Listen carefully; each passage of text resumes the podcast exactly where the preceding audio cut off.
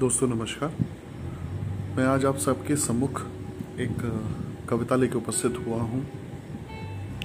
उस कविता का शीर्षक है, कहाँ पर बोलना है और कहाँ पर बोल जाते हैं? ये कविता मैंने पढ़ी और मुझे बहुत अच्छी लगी तो मैं चाहता हूँ कि आप सब भी इसको सुने।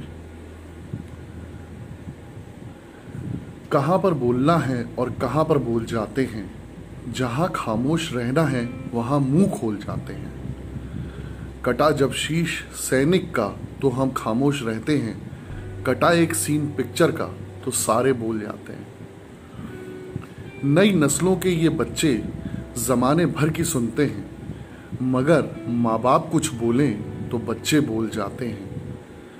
बहुत ऊँची दुकानों में कटाते जेब सब अपनी, मगर मजदूर मांगेगा तो सिक्के बोल जाते हैं।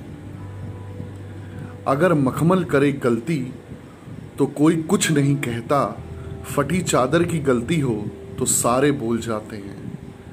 हवाओं की तबाही को सभी चुपचाप सहते हैं, चरागों से हुई गलती तो सारे बोल जाते हैं। बनाते फिरते हैं रिश्ते, जमाने भर से अक्सर हम, मगर घर में ज़रूरत हो तो रिश्ते भूल जाते हैं।